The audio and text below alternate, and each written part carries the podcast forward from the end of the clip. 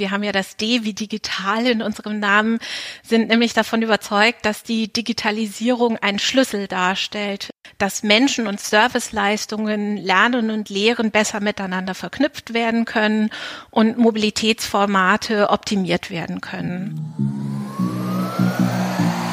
Campus Europa.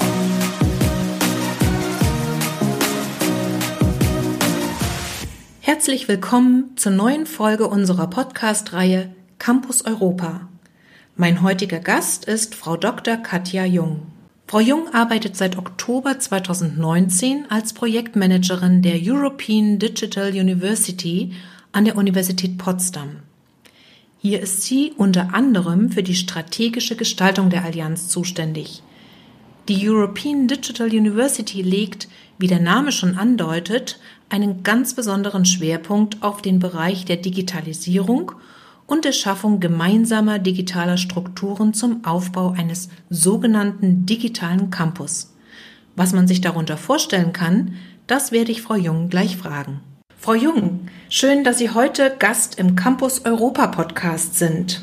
Ja, hallo Frau Stahl und vielen Dank für die Einladung zu diesem Gespräch. Lassen Sie uns doch gleich in dieses Gespräch einsteigen mit einem kleinen persönlichen Bezug. Ich weiß, dass Sie unter anderem in Großbritannien studiert haben. Welche Rolle spielt denn Europa in Ihrem Leben, akademisch und vielleicht auch persönlich? Ja, für mich spielt Europa natürlich schon eine große Rolle, was sich sicherlich hauptsächlich daraus erklärt, dass ich hier lebe und Bürgerin Europas bin. Ich bin ja etwa in den 80er, 90er Jahren aufgewachsen und ich kann mich noch sehr gut daran erinnern, dass wir mit der Familie oft in den Urlaub gefahren sind.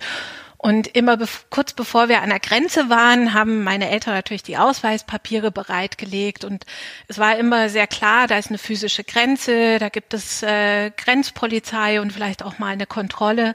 Und in den 80er, 90er Jahren ist mir das zum ersten Mal so aufgefallen, dass natürlich diese Grenzkontrollen alle auf einmal weggefallen sind. Und heutzutage ähm, ist man sich eigentlich einer physischen Grenze kaum mehr gewahr, sondern es gibt eben Schilder, die ähm, eine, die in Blau getönt sind und mit den goldenen Sternen und in denen man einfach dann nur noch lesen kann, wohin man jetzt einreist. Und zusammen mit der Einführung des Euro hat eigentlich das einen ganz großen Eindruck von Früh Freizügigkeit äh, bei mir hinterlassen. Also Europa steht sehr stark für Freizügigkeit bei mir in meinem bisherigen Leben. Und das habe ich, wie Sie richtig sagen, auch genutzt im Rahmen meines Studiums äh, und bin ein Jahr nach Großbritannien gegangen. Ich habe übrigens internationale Politik ähm, und internationales Recht studiert und da kommt man eigentlich auch akademisch um das Thema Europa fast nicht herum und hatte in den letzten Jahren, dadurch, dass ich als an der Universität arbeite, auch immer mal das Glück, eine ähm, Erasmus Plus Staff Mobility machen zu können und meine Sprachen noch weiter auszu ähm, weiter zu pflegen. Und jetzt hat es mich sozusagen auch beruflich erwischt, indem ich bei der Universitätsallianz EDUC mitarbeite. Das ist eine prima Überleitung, denn das wäre meine nächste Frage auch zu EDUC. Äh, EDUC ist ja die Abkürzung für die schon erwähnte European Digital University, City wie City, also Stadt mit, äh, Z, äh, mit äh, C geschrieben, nicht mit äh, S. Ähm, können Sie vielleicht unseren Hörerinnen und Hörern zum Einstieg kurz erklären, in wenigen Sätzen, was EDUC, also was diese Hochschulallianz eigentlich ist? Wer dazugehört und was die wichtigsten Ziele dieser Hochschulallianz sind. Ja, natürlich sehr gerne. Also zu dieser Allianz gehören sechs Universitäten in fünf Ländern. Das sind zwei Universitäten in Frankreich, Paris-Nanterre und Rennes 1. In Italien die Universität Cagliari auf Sardinien. In Tschechien die Masaryk-Universität in Brno und die Universität Pécs in Ungarn.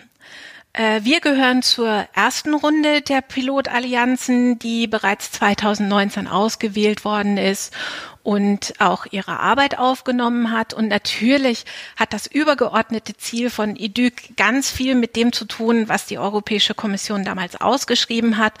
Und zwar ist das die Schaffung eines integrierten europäischen Bildungsraums zwischen diesen sechs Universitäten. Und dazu haben wir uns auch ein paar Unterziele vorgenommen. Dazu gehört einerseits, den Bologna-Prozess auszubauen durch die Schaffung von mobilitätsfreundlichen Bedingungen, dann alle Beteiligten der Universitäten in einem kontinuierlichen Gestaltungsprozess einzubinden, die europäischen Werte durch die Ausbildung kompetenter Bürgerinnen zu stärken und nicht zuletzt das gemeinsame Forschen, Lehren und Handeln als Teil einer globalen Verantwortungsgemeinschaft zu verstehen. Die Unterziele sind ja auch sehr ambitioniert. Da werden wir auf jeden Fall im Laufe des Gesprächs noch drauf eingehen und ein bisschen näher erfahren, was sich hinter den einzelnen Unterzielen verbirgt. Aber zunächst noch mal so eine kleine organisatorische Frage zum Netzwerk IDÜC. Die Universität Potsdam agiert ja in diesem Netzwerk von sechs Hochschulen, sechs Partneruniversitäten, das haben Sie gesagt, ja. ähm, als koordinierende Institution. Mhm. Wie ist es denn dazu gekommen, dass die Universität Potsdam gewissermaßen die, die Trägerschaft ne, oder die, die Leitung, die Führung äh, in diesem Konsortium übernimmt? Und nicht nur, wie ist es dazu gekommen, sondern vielleicht können Sie auch sagen, ein bisschen was darüber, was kommt denn da auch auf Sie zu, auf die Universität Potsdam und auf Sie als Projektmanagerin? Ja, die Antwort auf diese Frage liegt eigentlich so ein bisschen in der Verbindung zwischen den genannten Zielen und der Umsetzung derselben. Ähm, die Partneruniversitäten, die sich in EDUC zusammen geschlossen haben. Und das haben Sie ja auch schon gesagt, das liegt natürlich im Namen. Äh, wir haben ja das D wie digital in unserem Namen, sind nämlich davon überzeugt, dass die Digitalisierung ein Schlüssel darstellt, ähm, dass Menschen und Serviceleistungen, Lernen und Lehren besser miteinander verknüpft werden können und Mobilitätsformate optimiert werden können. Jetzt ähm, gibt es an der Universität Potsdam seit etwa neun Jahren ein großes Drittmittelprojekt, das heißt E-Learning in Studienbereichen, ELIS abgekürzt. Und dieses ELIS-Projekt hat eine umfangreiche und nachhaltige IT-Infrastruktur entwickelt und tatsächlich auch die organisatorischen Voraussetzungen geschaffen, um diese in den Universitätsalltag für die unterschiedlichen Nutzer einzubinden. Und daher schien es sozusagen naheliegend, dass die Universität, die in diesem Bereich, der eben was mit Digitalisierung ähm, und Serviceleistungen und so weiter zu tun hat, das meiste Know-how ähm, angesammelt hat, auch zur Lead-Universität gemacht wird. Ähm, Im Arbeitsbereich ähm, schlägt sich das eigentlich hauptsächlich dadurch nieder, dass man nochmal ein bisschen mehr koordinatorische Aufgaben übernimmt. Ähm, das heißt, wir haben nicht nur die Universität Potsdam im Blick, wenn wir arbeiten und unsere ähm, Arbeitspakete organisieren und bearbeiten, sondern natürlich auch immer noch mal eine Ebene höher, das gesamte, die gesamte Allianz und deren Funktionieren. Und das hat natürlich auch ähm, äh, gewisse Governance-Aspekte. Das heißt, wir haben gewisse Verantwortungen für die Organisation, zum Beispiel für das Steering Committee Meeting. Das ist das höchste Entscheidungsorgan und natürlich auch zum Anstoßen von spezifischen Themenbereichen, wie zum Beispiel, äh, wie kann sich EDUC nachhaltig aufstellen oder wie können Studierende in diesem Governance-Bereich mitwirken und diese Themen anzustoßen für die Gesamtallianz, das ist eine Aufgabe, die eigentlich dann in der Lead-Universität liegt. Hm, klingt sehr ambitioniert und ist es wahrscheinlich auch. Ähm, zum thematischen Schwerpunkt Digitalisierung.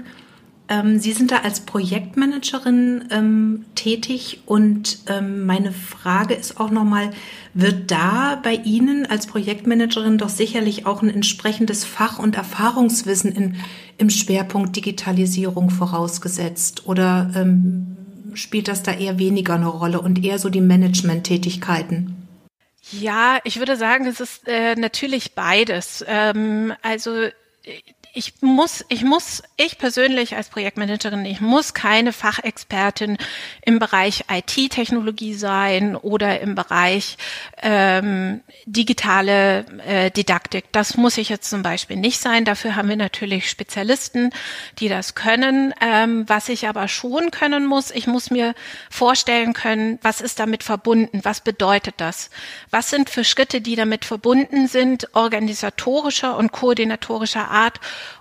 und welche Strategieentscheidungen sind damit verbunden, dass wir das auch umsetzen können. Ich habe äh, bereits acht Jahre lang einen Blended Learning Studiengang geleitet. Das heißt, ähm, ich habe viele Erfahrungen damit gesammelt, wie funktioniert digitale Lehre im universitären und vor allen Dingen im internationalen Kontext. Welche Koordinations- und Organisationsprozesse gehören dazu, um das für die Studierenden und die Teilnehmer so umzusetzen, dass es eine möglichst bruchlose Erfahrung ist. Und insofern, ähm, um auf Ihre ähm, Ursprungsfrage zurückzukommen, verbindet sich natürlich immer so ein bisschen beides damit. Ähm, einerseits so ein bisschen natürlich Ahnung davon, welchen Bereich man jetzt abdecken muss. Andererseits natürlich auch ganz stark Managementerfahrung. Wie kann ich diese Prozesse steuern? Äh, wie kann ich sie für alle Beteiligten organisieren und die Qualität natürlich auch sichern auf lange Sicht? Das ist ja gewissermaßen der Dreh- und Angelpunkt ne, der Ihrer Europäischen Hochschulallianz, äh, dieser digitale Campus, der da äh, entstehen soll, der ja gewissermaßen dann alle Studierenden, Lehrenden und auch die Verwaltungsangestellten äh, der beteiligten Universitäten miteinander vernetzt. Ich habe äh, ein, äh, ein Zitat von Ihrem Vizepräsidenten für Internationales gefunden in einer äh, im Tagesspiegel vom letzten Jahr. Da hat er gesagt, äh, zum Start äh, der ihrer Hochschulallianz EDUC, mit der von der Europäischen Kommission geförderten European Digital University wollen wir eine völlig neue Form der Zusammenarbeit finden. Und ähm, ich kann mir gut vorstellen, dass das eben vor allem auf diesem digitalen Campus dann stattfinden soll, diese neue äh, völlig neue äh, Form der Zusammenarbeit, dieses völlig neue Studienangebot. Frau Jung, dieser digitale Campus äh, als Schwerpunkt oder als wesentliches Merkmal Ihrer Universitätsallianz, wie kann man sich den denn konkret vorstellen? Ne? Campus ist ja etwas Reales, äh, wo man sich bewegt. Und der digitale Campus ähm, ist ja dann eben wahrscheinlich, äh, hat nicht so viel mit realer äh, Mobilität zu tun. Also wie funktioniert das? Wie kann man sich den konkret vorstellen? Ja, das ist ganz richtig. Also ganz konkret kann man ihn sich tatsächlich als Portallösung vorstellen. Das heißt, was wir nicht tun werden, ist, wir werden keine zentralisierte Meta-Plattform schaffen, die wir sozusagen auf alle nochmal draufsetzen und alle beteiligten Universitäten dürfen dann nur noch diese benutzen oder müssen nur noch diese benutzen. Ganz im Gegenteil, wir wollen, dass jede Universität ihr eigenes System behält und mit eigenen Systemen ist vor allen Dingen gemeint ein lokales Campusmanagement äh, mit den jeweiligen Services, die sich eben vor Ort herausgebildet haben. Diese einzelnen ähm, Systeme der jeweiligen Universitäten werden dann durch Schnittstellen über eine sogenannte Middleware miteinander verbunden. Für den Nutzer bedeutet das letztlich, dass er trotzdem ein durchgängiges Gesamtsystem hat und das soll er auch ganz barrierefrei navigieren können und daran angedockt sind eben unterschiedliche Anwendungen. Da ist zum Beispiel die Lernplattform, das wird bei uns wahrscheinlich Moodle sein, dann ein gemeinsamer Kurskatalog, so dass die Studierenden und Dozierenden gleichermaßen ähm, sehen können, was an den jeweiligen Universitäten unterrichtet wird. Dann natürlich sowas wie eine Cloud-Speicher, eine Kalenderfunktion, eine Videoplattform, ein Editor für gemeinsame Dokumentenbearbeitung, ein Mobilitätstool und das Ganze soll auch als App verfügbar sein, so dass also gerade Studierende ähm, sind ja viel mit dem Smartphone unterwegs, so dass sie das natürlich auch jenseits des Campus ähm, in der U-Bahn auf dem Weg zur Uni oder weg äh, benutzen können. Und ganz wichtiges ähm, Tool in diesem ähm, virtuellen Campus wird das sogenannte Single Sign-On sein. Es ist ja nichts ärgerlicher, als wenn man in jedes von diesen Anwendungen sich wieder von neuem einwählen müsste und anmelden müsste, sondern das werden wir also damit lösen, dass es nur eine Anmeldung gibt und man dann sozusagen durch alle von diesen Anwendungen ganz barrierefrei sich hindurch bewegen kann. Das klingt klasse, Frau Jung. Das heißt, ähm, egal äh, wo ich bin, ich melde mich sozusagen mit einem einzelnen Passwort an und kann quasi, ich merke gar nicht, wenn ich das eine System verlasse und über die Schnittstelle quasi auf eine neue Plattform wechsle. Ja, das ist idealer, genau, idealerweise ist das genau so gedacht. Äh, was natürlich schon passieren könnte, dass sie es insofern merken, dass vielleicht irgendwo ein Logo der Universität sich verändert, weil sie sich jetzt gerade in der Kalenderfunktion von der Universität Rennen bewegen, weil die so wunderbar geeignet ist, um darüber das zu organisieren. Aber darüber hinaus werden sie es auf jeden Fall nicht merken, ja. Das ist klasse. Das ist äh, wirklich die Zukunft. Da arbeitet man ja an vielen Plattformen daran, ne? dass man quasi dieses sogenannte bruchfreie äh, Navigieren von, von einer Plattform zur anderen äh, quasi unmerklich äh, vollzieht und äh, gar nicht mehr weiß, äh, genau, wenn es das Logo nicht gerade anzeigt, wo man sich gerade befindet, sondern man befindet sich eben im Netzwerk und in dem Falle in EDUC.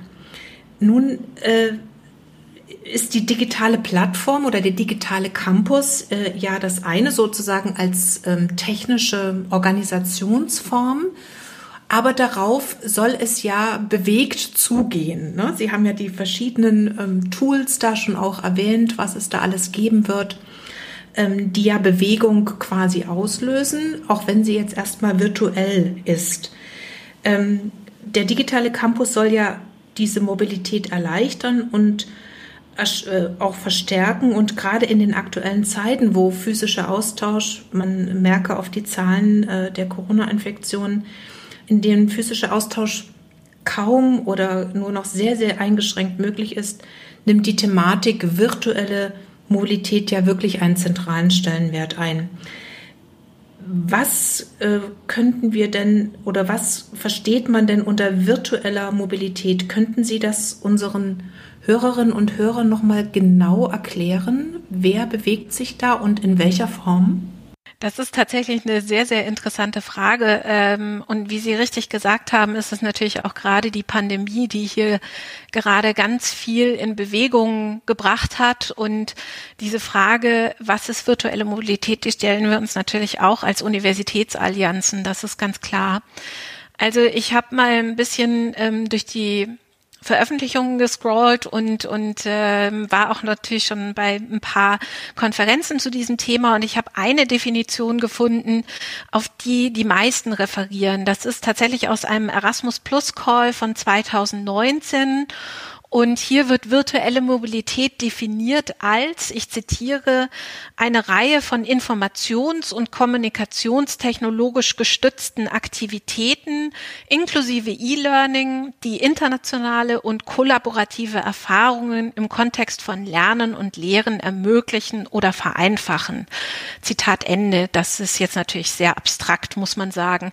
Also ähm, dass diese Definition aber ganz gut runterbricht, glaube ich, finde, oder ist nach meinem Gefühl, es gehört ein Aspekt der elektronischen Datenverarbeitung dazu. Damit verbinden wir natürlich heute hauptsächlich das Internet.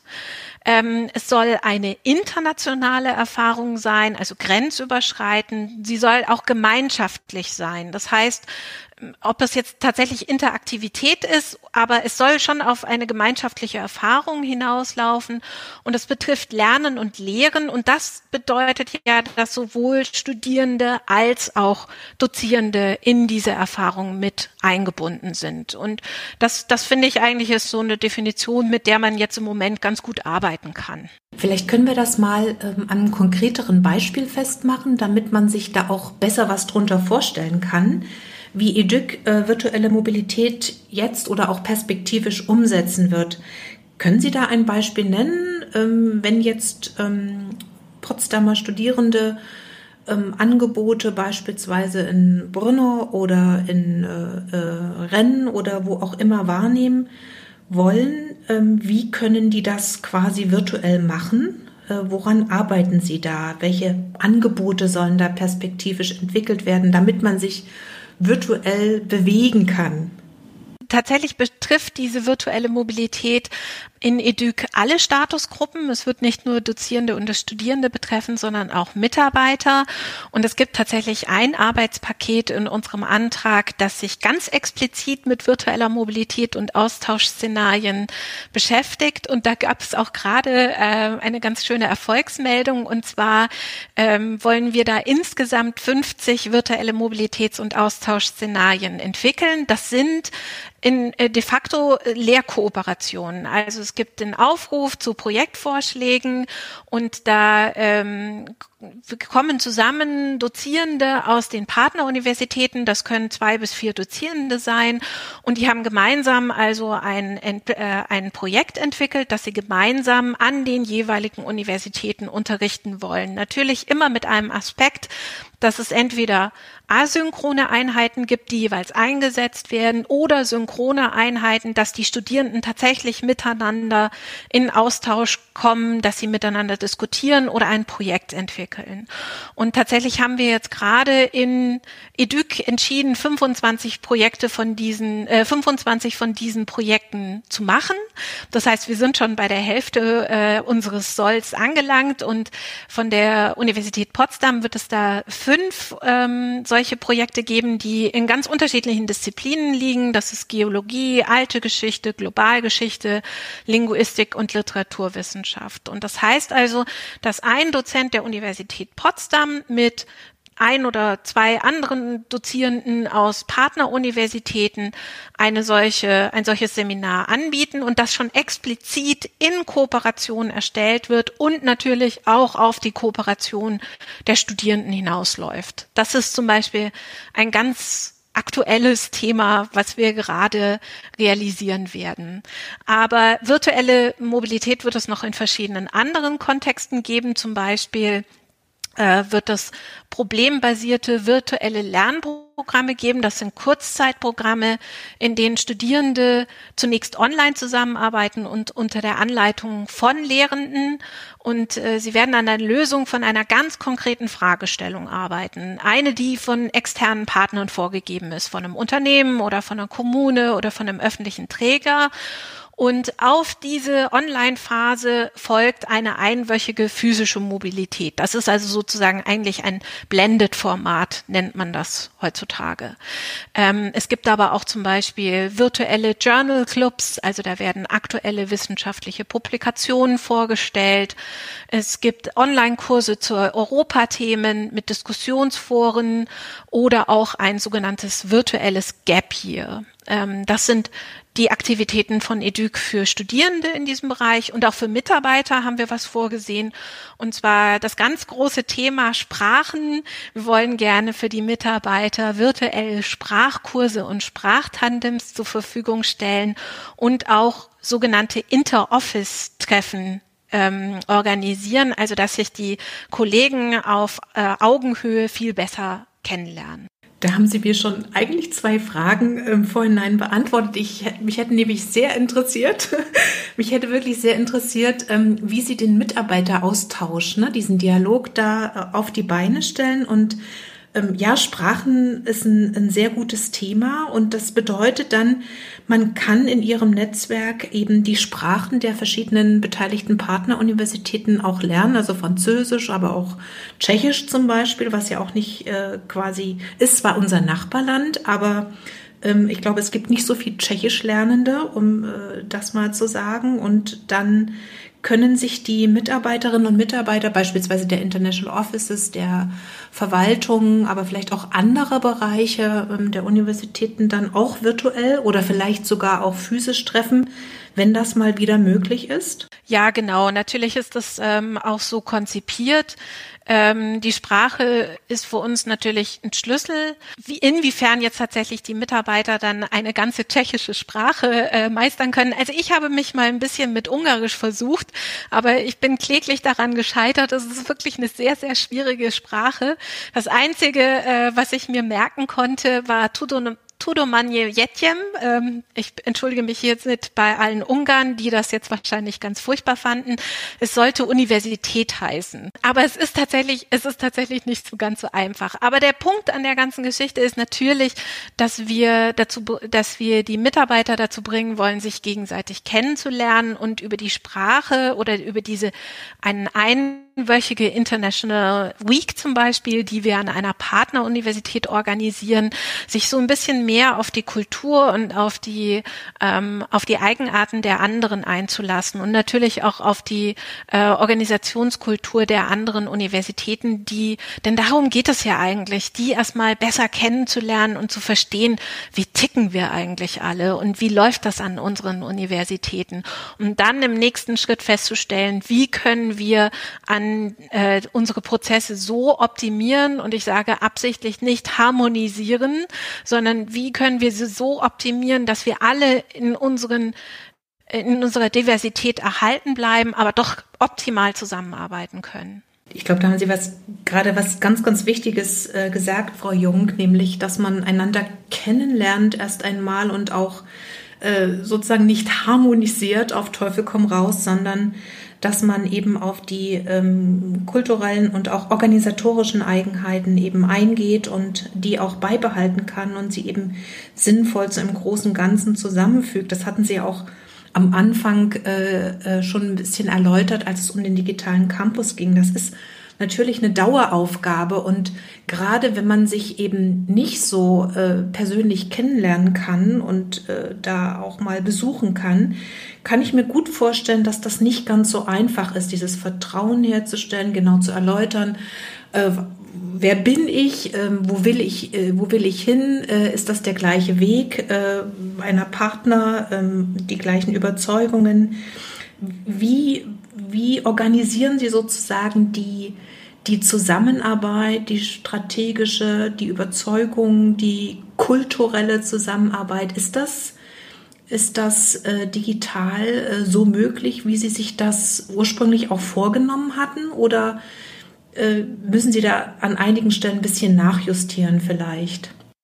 Ich, ich muss dazu sagen, dass wir das Glück hatten, dass wir 2019 gestartet sind im Oktober und ähm, wir uns tatsächlich auch vorher nochmal treffen konnten. Und jetzt ist es für mich eine ganz spezielle Situation, weil ich tatsächlich erst zu dieser Allianz dazugekommen bin, als der Antrag bereits gestellt war und die Zusage bereits gekommen war.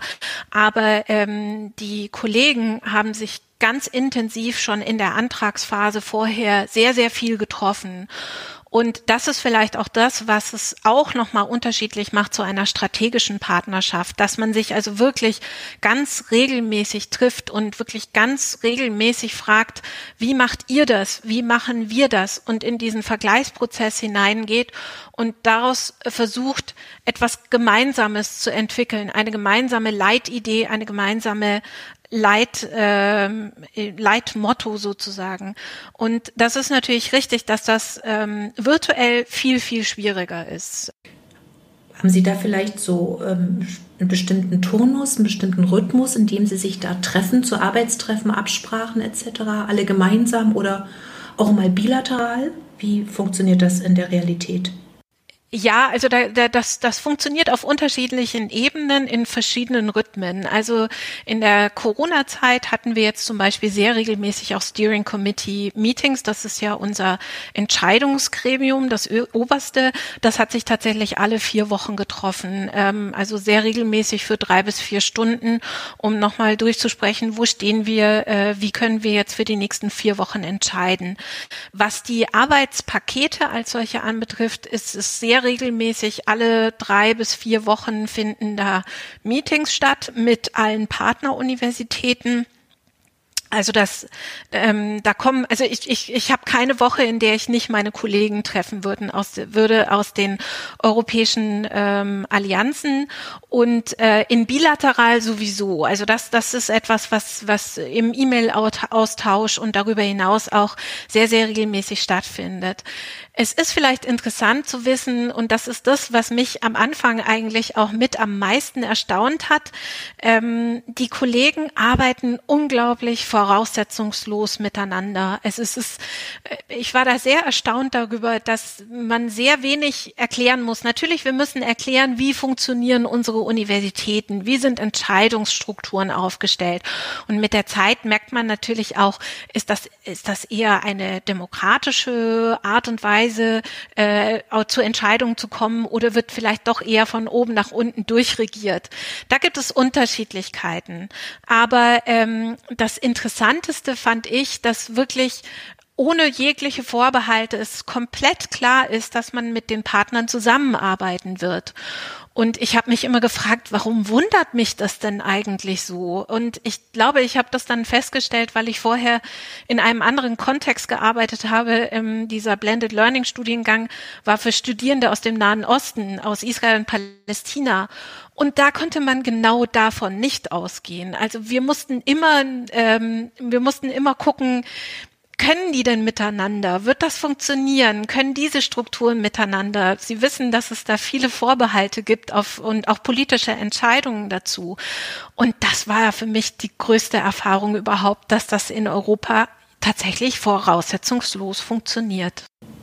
Hm, das ist das Stichwort Freizügigkeit, was Sie am Anfang verwendet haben und auch das Wort voraussetzungslos, das hat mir ganz gut gefallen. Ähm, ich glaube, das beschreibt das ganz gut. Äh, was äh, eigentlich so europäische Selbstverständlichkeit ist, ne? dieses grenzüberschreitende Zusammenarbeiten. Und das ist, ähm, das höre ich also eine tolle Chance, die äh, auch begeistert, offensichtlich.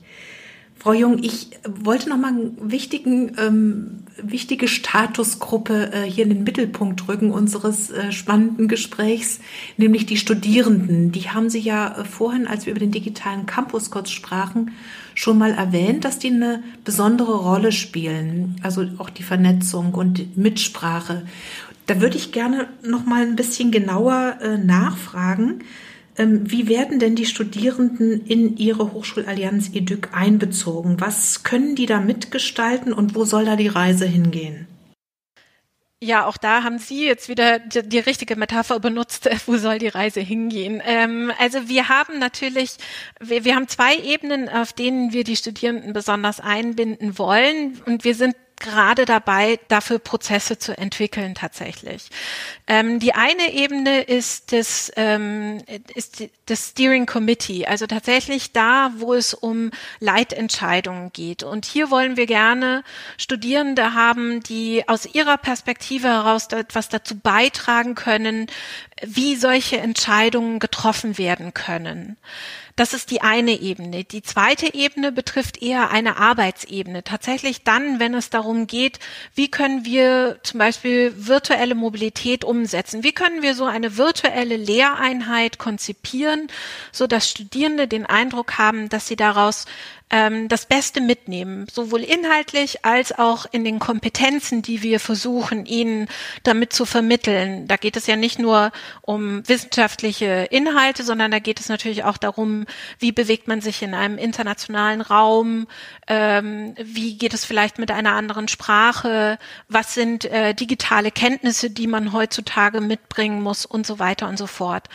Also auf dieser Ebene wollen wir die Studierenden auch als, als die eigentliche wissenschaftlichen Experten ihre Ausbildung mit einbinden.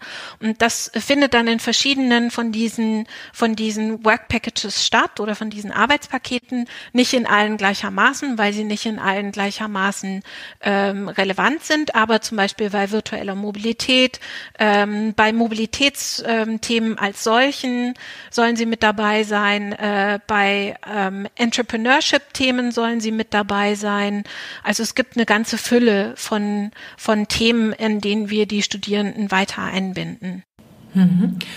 Ich meine, es ist ja auch äh, sehr attraktiv oder steigert die Attraktivität äh, äh an der Universität Potsdam in diesem Netzwerk, dass äh, Studierende wissen, also ich kann heute Vormittag eine Vorlesung an der Universität Potsdam besuchen und heute Nachmittag bin ich bei Partnern in Italien oder in Tschechien oder in, in Frankreich zu Gast und höre mir eben da eine Vorlesung an. Das ist ja ein Riesenvorteil auch dieser virtuellen Mobilität, dass ich da ähm, einfach grenzüberschreitend Angebote wahrnehmen kann.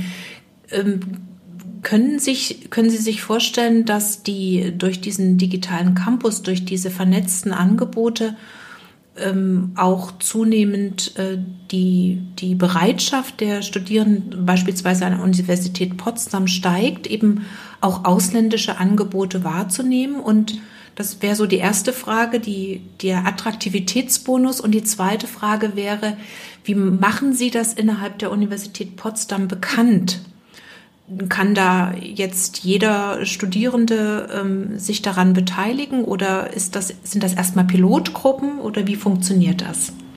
Ich, ich bin sehr positiv, dass genau dieser Effekt sich einstellen wird, äh, den Sie, den Sie angekündigt haben, dass die Studierenden mehr Interesse daran haben, auch wenn sie zu Hause an ihrer Heimatuniversität sind, äh, sei es die Universität Potsdam jetzt zum Beispiel, dann auch an einer Veranstaltung an einer anderen Universität teilzunehmen.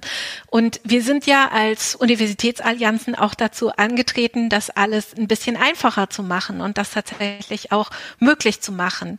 Ähm, die ganze Sache hat jetzt natürlich auch wieder so einen kleinen Hinke. Fuß. Ähm, weil, äh, wenn ich mir jetzt zum Beispiel mal ganz konkret eine Studierende vorstelle, die an der Uni Potsdam studiert und jetzt gerne eine, sagen wir, ähm, Archäologievorlesung an der Universität Cagliari besuchen möchte, weil Archäologie wird bei uns nicht angeboten, aber dort, ähm, dann sind damit natürlich auch gewisse Herausforderungen verbunden. Also zunächst mal müssen wir uns die Frage stellen, und das ist wirklich etwas, was wir in unserer täglichen Arbeit machen, das ist so ein sogenanntes Used Case. Ähm, woher weiß die Studierende überhaupt, dass es einen solchen Kurs an der Partneruniversität gibt? Und sie weiß es, weil wir ähm, demnächst ein gemeinsames Vorlesungsverzeichnis haben. Und da kann sie also nachschauen. Die Frage ist aber dann wiederum, wie koordinieren wir jetzt die akademischen Kalender? Denn natürlich hat die Universität in Italien einen etwas anders gelagerten Kalender als die Universität Potsdam. Oder tun wir das gar nicht und tun einfach so, als wäre das eine physische Mobilität? Und Sie wissen ja auch, bei physischer Mobilität gilt der akademische Kalender des, der, der Universität, wo man hingeht. Oder müssen wir es doch garantieren, müssen wir es doch ko koordinieren, weil sonst wird die Studentin Studentin nicht die Möglichkeit haben, an diesem Kurs teilzunehmen. Die nächste Frage ist, wie kann sie sich für diesen Kurs überhaupt erfolgreich registrieren? Ähm, muss sie dafür eingeschrieben sein? Wenn sie eingeschrieben ist, sind damit Semestergebühren verbunden? Und wie können wir dann auch wiederum fest äh, garantieren, dass sie diese Leistungspunkte, die damit verbunden sind, erwirbt und sie auch in der Universität Potsdam anerkannt werden? Also das produziert jetzt auf einmal eine ganze Reihe von, von Folgefragen, die, wofür wir natürlich auch angetreten sind als Universitätsallianz, um diese zu lösen und zu bearbeiten. Und das heißt natürlich, dass eigentlich die ersten Studierenden, die das jetzt machen werden, tatsächlich erstmal auch so ein bisschen diejenigen sind, die das austesten und äh, die das für uns versuchen müssen. Und deswegen ist es auch ähm, so, dass, dass wir jetzt natürlich noch nicht groß ankündigen können, wir haben jetzt so und so viel Kurse, die mit den Partneruniversitäten stattfinden, sondern was wir machen, das sind im Moment natürlich viel die Studierenden, die jetzt in diesen Lehrkooperationsfächern drin sind und die darüber diese Möglichkeit jetzt nutzen können. Aber wir werden uns jetzt Schritt für Schritt Schritt. Äh, wir sind auch gerade dabei, zum Beispiel bestimmte Guidelines auszuformulieren, die all diese Fragen und noch viele andere adressieren, um dadurch einen, einen gemeinsamen Standard herzustellen, an dem man sich orientieren kann und der gleichzeitig auch als Qualitätssicherung nach innen herrschen kann eine wahrhaft komplexe Aufgabe, aber ich kann mir eben auch sehr gut vorstellen, dass das auch äh, viele Fragen sind, die auch all die anderen Hochschulallianzen bewegen, gerade in diesen Zeiten, wo eben sehr viel virtuell, sehr, sehr viel digital stattfindet und wo man genau die gleichen organisatorischen Fragen sich stellen muss, äh, wie so eine äh, Allianz eben dann auch zusammenwächst, um dann den Studierenden einen, einen leichten Zugang, ein medienbruchfreies äh, Studium ähm, an den verschiedenen Partnerhochschulen zu ermöglichen und den Dozenten natürlich auch und den Mitarbeiterinnen und Mitarbeitern genauso. Ich wollte noch mal zum Thema Digitalisierung ähm, eine kleine Frage stellen, was die Studierenden und gewissermaßen so auch das kulturelle, interkulturelle Erleben betrifft. Man geht ja, das wissen wir ja aus den vielen Erasmus-Programmen, aber eben auch aus der physischen Mobilität internationaler Studierender und Deutscher, die ins Ausland gehen, dass man gerade auch im, äh, im grundständigen Studium ins Ausland geht, um das andere Land kennenzulernen, die Sprache kennenzulernen, die Kultur kennenzulernen, Menschen kennenzulernen. Und das fällt ja erstmal bei einem digitalen, virtuellen Aufenthalt weg. Kann man das in geeigneter Weise trotzdem anbieten? Ähm, gibt es dazu Überlegungen äh, im Netzwerk EDUC, wie man sozusagen eine interkulturelle äh, Komponente in die virtuelle Mobilität reinbringen kann? Also ich, ich, ich bin nicht so ein großer Fan davon, virtuelle Mobilität ähm, immer an physischer Mobilität zu bemessen, weil ich glaube, dass beide Mobilitätskonzepte etwas sehr Unterschiedliches können. Und Sie haben natürlich, das ganz richtig, Sie haben ähm, Flächen, die übereinstimmen. Wenn man sich so zwei Kreise vorstellt, dann gibt es da eine gewisse Übereinstimmung. Aber es gibt auch Bereiche, die einzeln sind und äh, wo sie nicht deckungsgleich fallen. Und äh, deswegen ist es, äh, wäre es mir fast lieber, sozusagen sich vor vorzustellen, dass das wie so Werkzeuge sind in so einem Baukasten und dass, wenn es darum geht, einen ähm, Studiengang zu konzipieren, wir uns überlegen, welche Qualifikationsziele soll der Studierende an einem bestimmten Punkt erreichen und jetzt greife ich auf diese Möglichkeit aus, zum Beispiel eine physische Mobilität, ein, ein Fenster dafür vorzusehen oder hier versuche ich eher in, im internationalen Kontext eine virtuelle Mobilität herzustellen. Das hätte den Vorteil, virtuelle Mobilität tatsächlich ganz aktiv einzusetzen. Aber Sie haben natürlich recht. Ähm, die Frage ist, die stellt sich natürlich auch gerade im Moment mit der Corona-Pandemie. Wie kann man den Studierenden jetzt trotzdem eine solche internationale Erfahrung zugutekommen lassen? Und äh, wie kann man da interkulturelle Komponenten mit einarbeiten?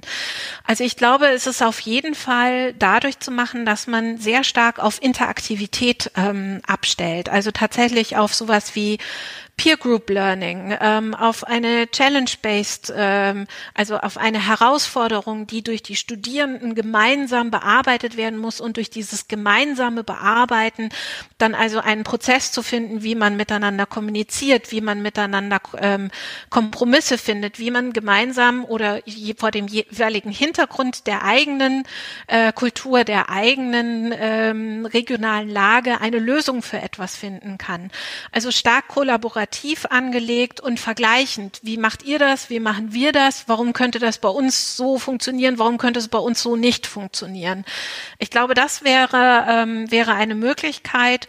Und natürlich, ich glaube, da wurde jetzt auch in den letzten Monaten sehr viel von verschiedenen Universitäten damit ähm, experimentiert, Formate zu entwickeln, in denen die Studierenden eben oder auch vielleicht die Dozierenden, die Wissenschaftler äh, in Austausch miteinander gebracht werden. Also für die Wissenschaftler könnte ich mir auch sehr gut vorstellen, sowas wie ein akademisches Speeddating. Also man trifft sich, äh, hat äh, fünf Minuten Zeit, das kann man online super organisieren.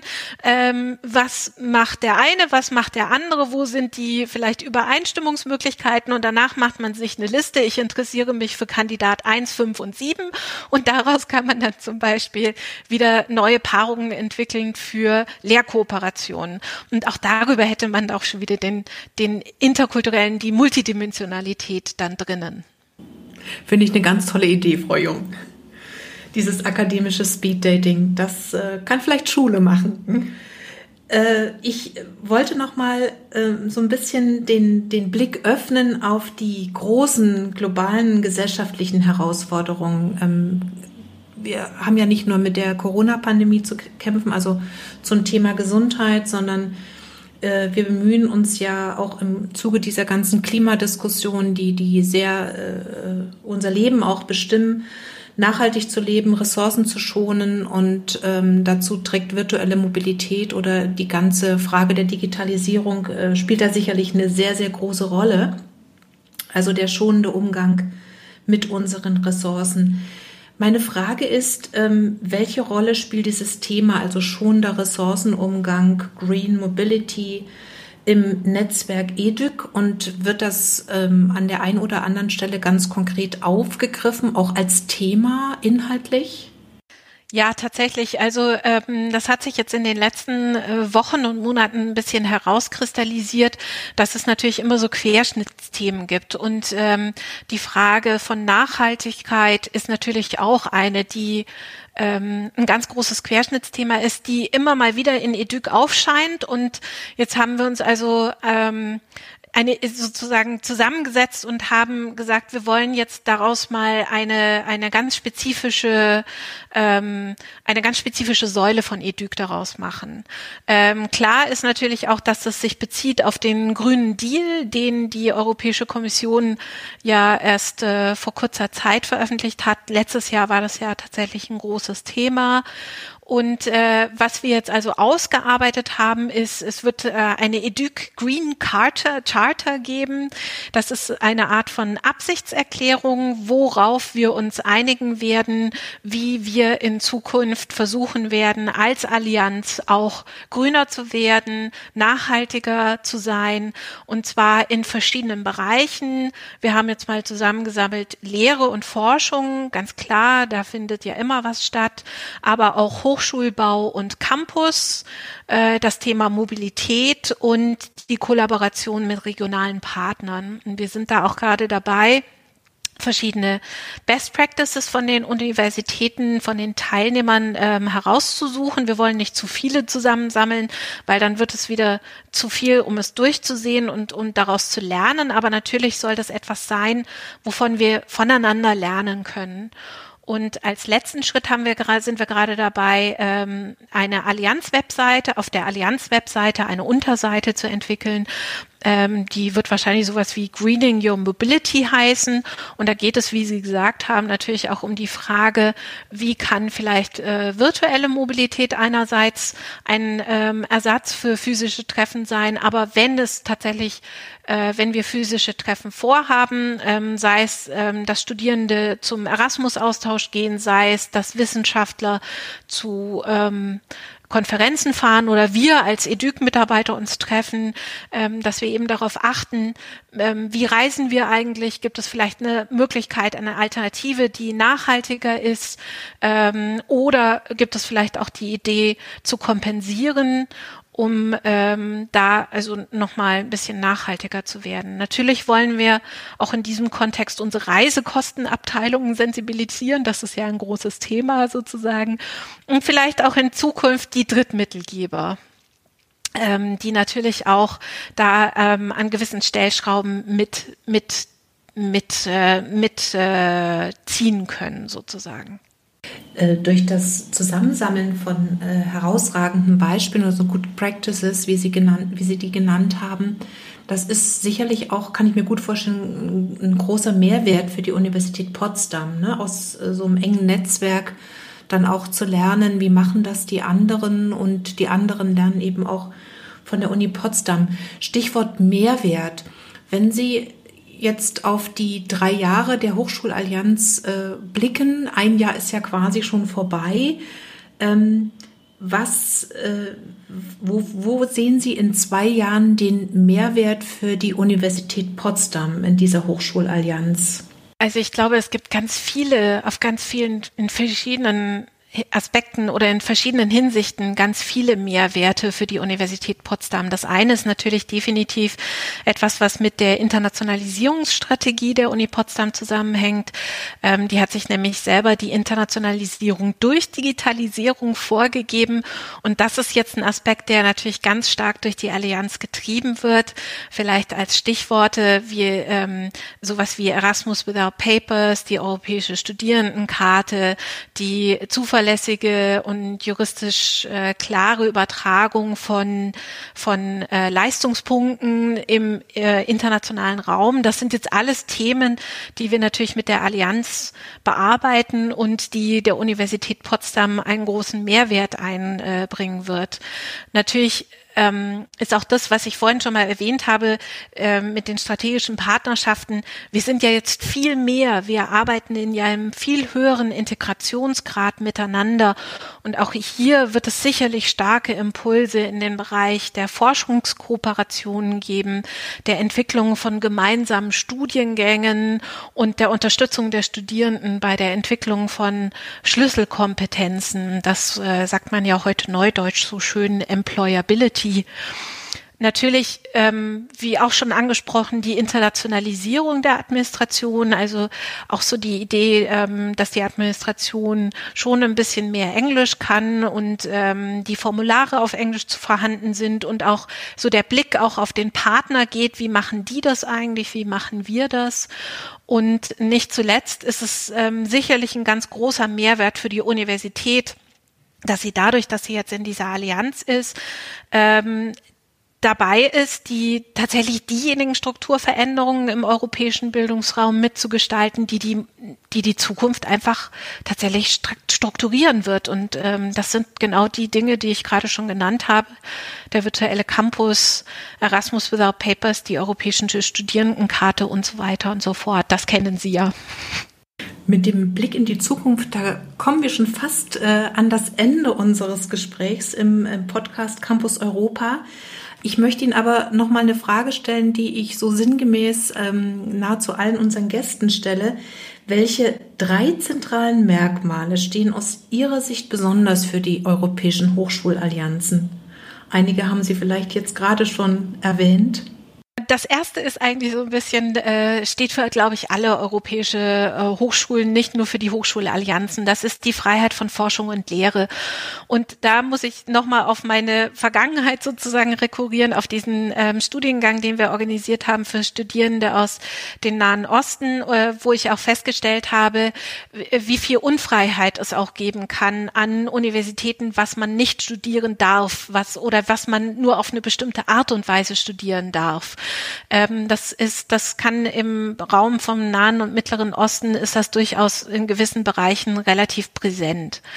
Ähm, deswegen würde ich das nicht nur für die europäischen Universitätsallianzen in Anspruch nehmen, sondern tatsächlich für alle europäische Universitäten. Äh, was die Universitätsallianzen jetzt anbetrifft, ich würde sagen, auf jeden Fall die Diversität, also sowohl innerhalb der Allianzen als auch darüber hinaus. Und das halte ich auch für ein ganz großes Gut, denn ich glaube, daraus kommt der, das, äh, der dritte, das dritte Merkmal, die große Innovationskraft, die in diesen Universitätsallianzen liegt. Das war eigentlich schon ein schönes Schlusswort, aber ich möchte Ihnen trotzdem gerne nochmal die Gelegenheit geben, ein Abschlusswort oder ein Abschlusswunsch an unsere Zuhörerinnen und Zuhörer zu richten, Frau Jung, was Sie denen mitgeben wollen am Ende unseres Gesprächs. Sehr gerne. Also ich glaube, ehrlich gesagt, ähm, heutzutage kann man fast nur eines wünschen. Passen Sie gut auf sich auf und bleiben Sie gesund. Das stimmt. Liebe Frau Jung, ich bedanke mich ganz, ganz herzlich für dieses spannende Gespräch und wünsche natürlich der Hochschulallianz EDUC alles Gute und bleiben Sie auch recht gesund. Mache ich. Vielen Dank Ihnen für das äh, anregende Gespräch. Vielen Dank fürs Zuhören. Weitere Informationen zum Netzwerk EDUC finden Sie unter www.educalliance.eu. Campus Europa ist ein Podcast des DAAD, der alle 14 Tage erscheint. Vergessen Sie nicht, unseren Podcast zu abonnieren, damit Sie auch in Zukunft keine Folge verpassen. Bis dahin, vielen Dank fürs Zuhören, alles Gute und bis zur nächsten Folge. Ihre Anke Stahl. Campus Europa.